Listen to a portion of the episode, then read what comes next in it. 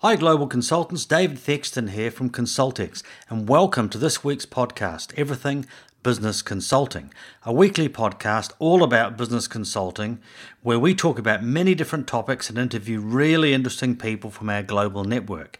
If you want to be or are a business consultant, this is the podcast for you. We went to see a movie last night called The Darkest Hour. This movie was based on Sir Winston Churchill, who was played by Gary Oldman, and he just won an Oscar last week for a fantastic portrayal of the man. I have a special memory of Sir Winston Churchill because during the war my dad was in the British Army in Northern Africa and was invited to have afternoon tea with the great man as part of a photo shoot. Unfortunately, he did not get a copy of the photo.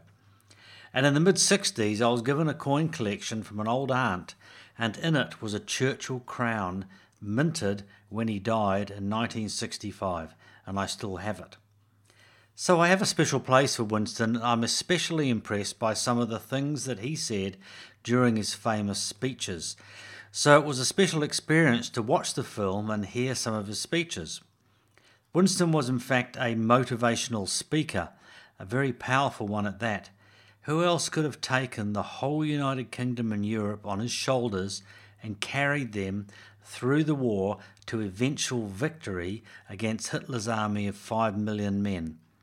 Some amazing speeches that will never be forgotten or repeated, and many people will turn to these speeches in times of extreme circumstances and need. So, what has Winston got to do with business consulting, you might ask? Well, what we do is nothing compared to leading United Kingdom and Europe through the war, but we do need a certain amount of grit, determination, and communication skills to acquire clients and to manage them towards victory. I mean, success. Some of his sayings and his speeches are very inspiring for what we do in our profession and should be put on a poster in our offices or stuck on our bathroom mirror for constantly reminding us to how to overcome setbacks. Let's have a look at some of them.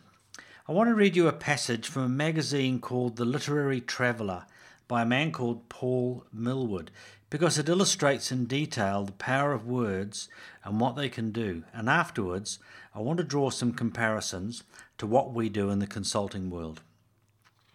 Winston Churchill's Poetic Speeches of World War II by Paul Millward. In 1940, from deep beneath the buildings of Whitehall in London, in an underground complex known as the Cabinet War Rooms, Winston Churchill saved Britain. This secret cavern became the nerve centre of the war. Churchill would even sleep here on occasions. In room 60 of this political bunker, he made his historic radio speeches to the nation, speeches which gave the people the strength and resolve to win the war. I sometimes imagine my mother as a teenage girl at home, huddled around the radio with her brothers and sisters in 1940, anxiously listening to Churchill's addresses. These were desperate times for Britain following the withdrawal at Dunkirk, when Hitler had consumed much of Western Europe and we stood alone against the might of Nazi power. It must have been with great fear and trepidation that they waited for his words. Every syllable he uttered would be devoured with intense concentration. And what they heard were some of the greatest words spoken in history. Words which, even today, as I read them, I'm filled with resolve and determination to never give in to any of life's difficulties. Churchill was in effect a poet in the guise of a politician. He used his ability to manipulate words into unforgettable speeches, thus instilling the listener with incredible fortitude. This particular speech transcends its political context and becomes a literary tour de force, which actually reads as if it were written in verse form.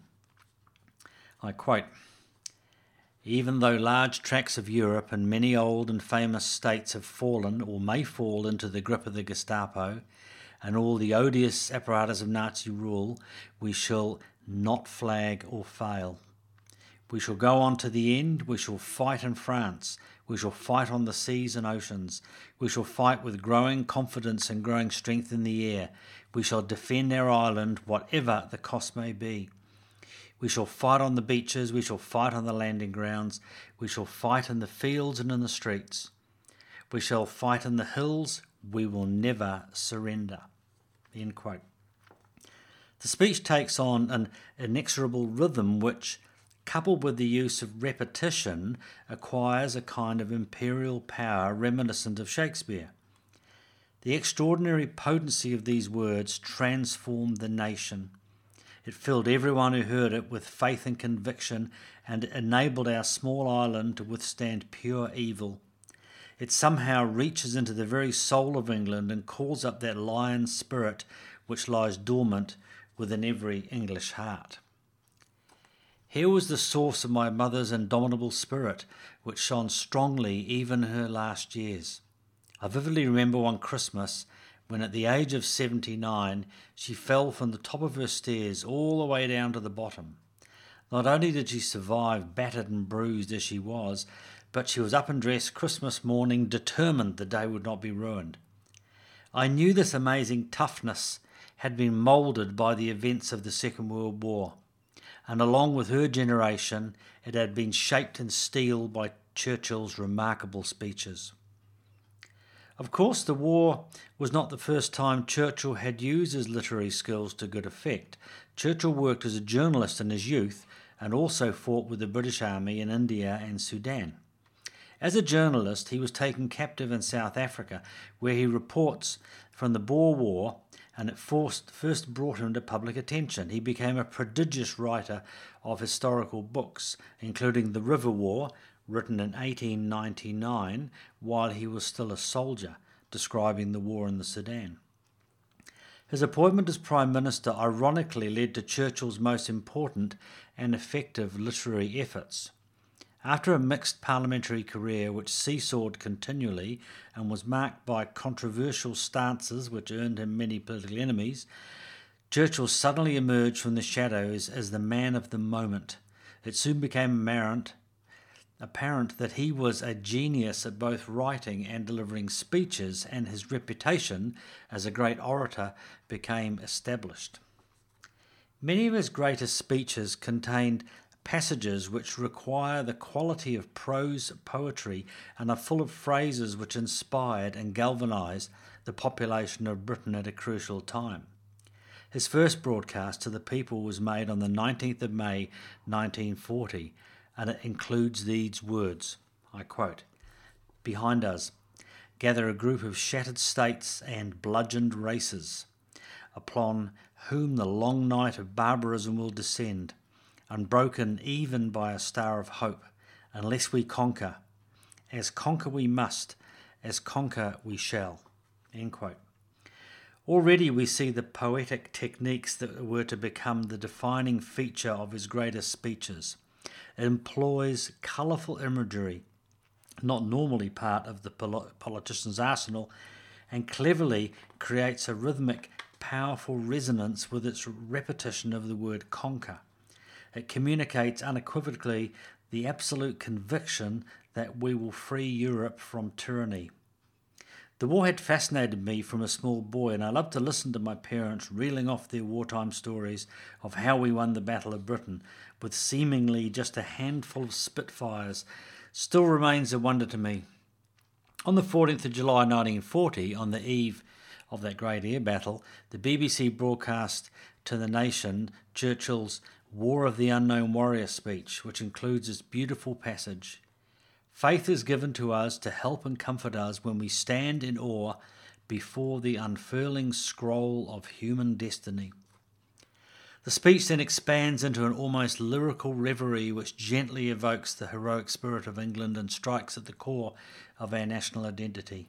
Echoing the words of Shakespeare, who perhaps more than anyone forged this identity and gave voice to an English pride which would never allow our island to be conquered by foreign powers. Churchill channels the spirit of Shakespeare with these words. I quote, And now it has come to us to stand alone in the breach, and face the worst that the ty- tyrant's might and enmity can do. Here, girt about by the seas and the oceans where the navy reigns, shielded from above by the prowess and devotion of our airmen, we await, undismayed by the impending assault.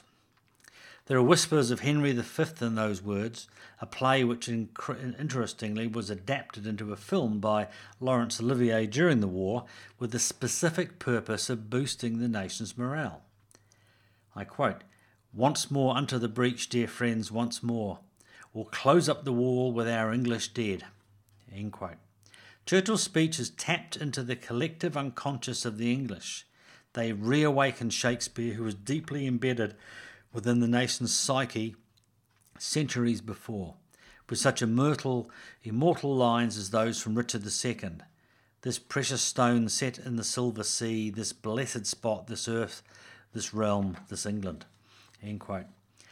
But it was only later in life as an adult, examining the historical reality of 1940, it became apparent to me that our defeat was inevitable.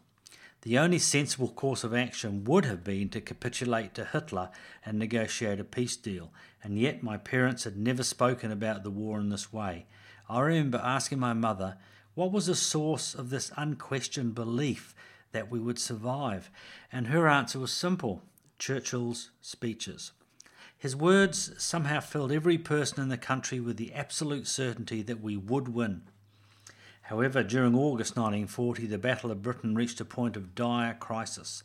At this defining moment in history, the resources of the RAF, Royal Air Force, had all been all but been consumed, and the most critical period of the war had to be endured.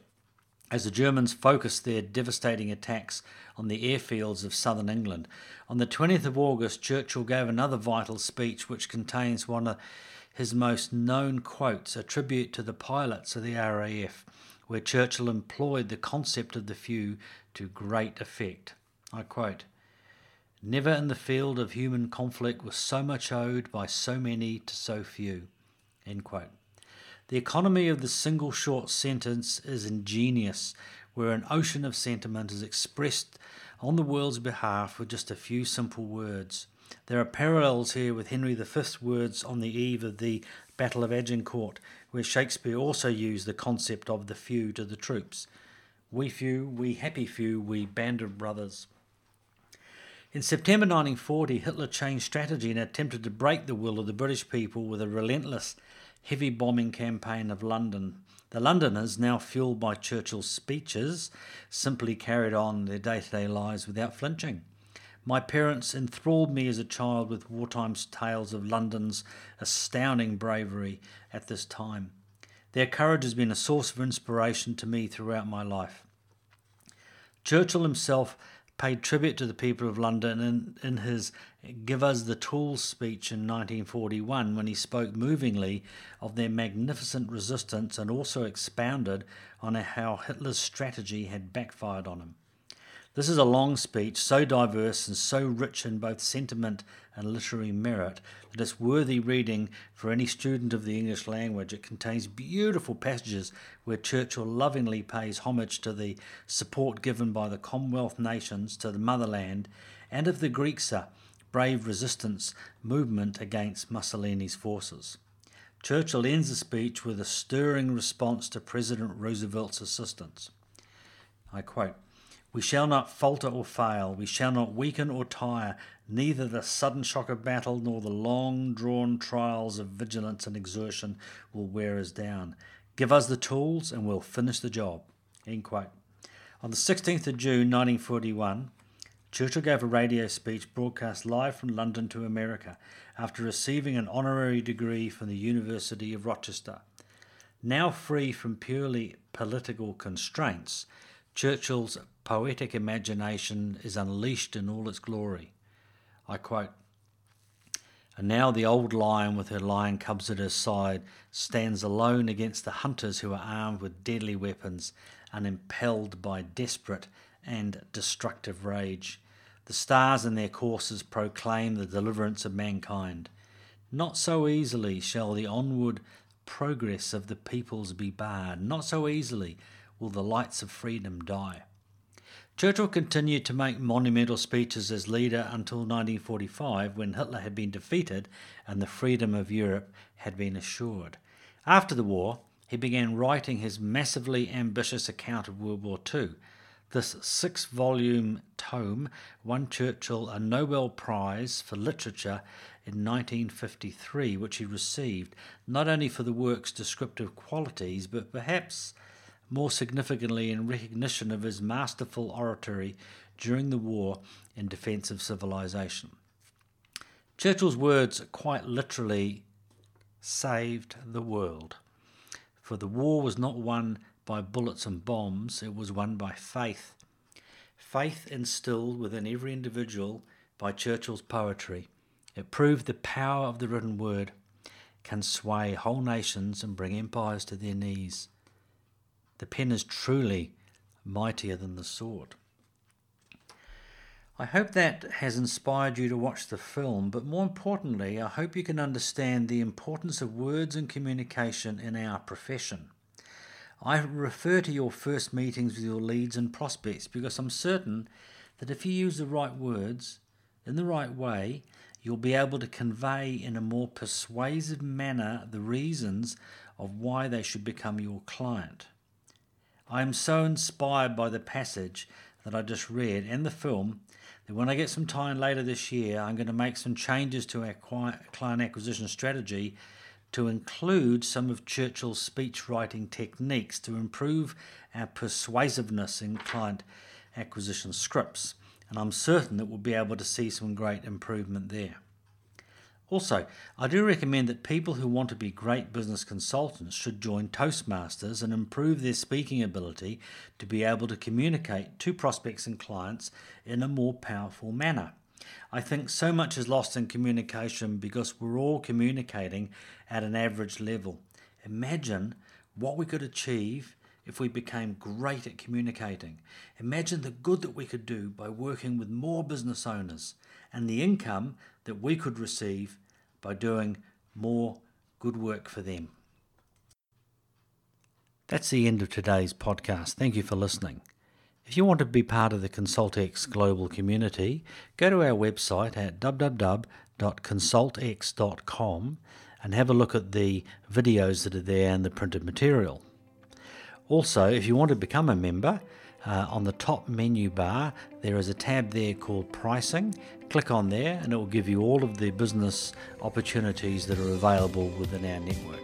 So, once again, thank you, and we'll see you again next week. Bye.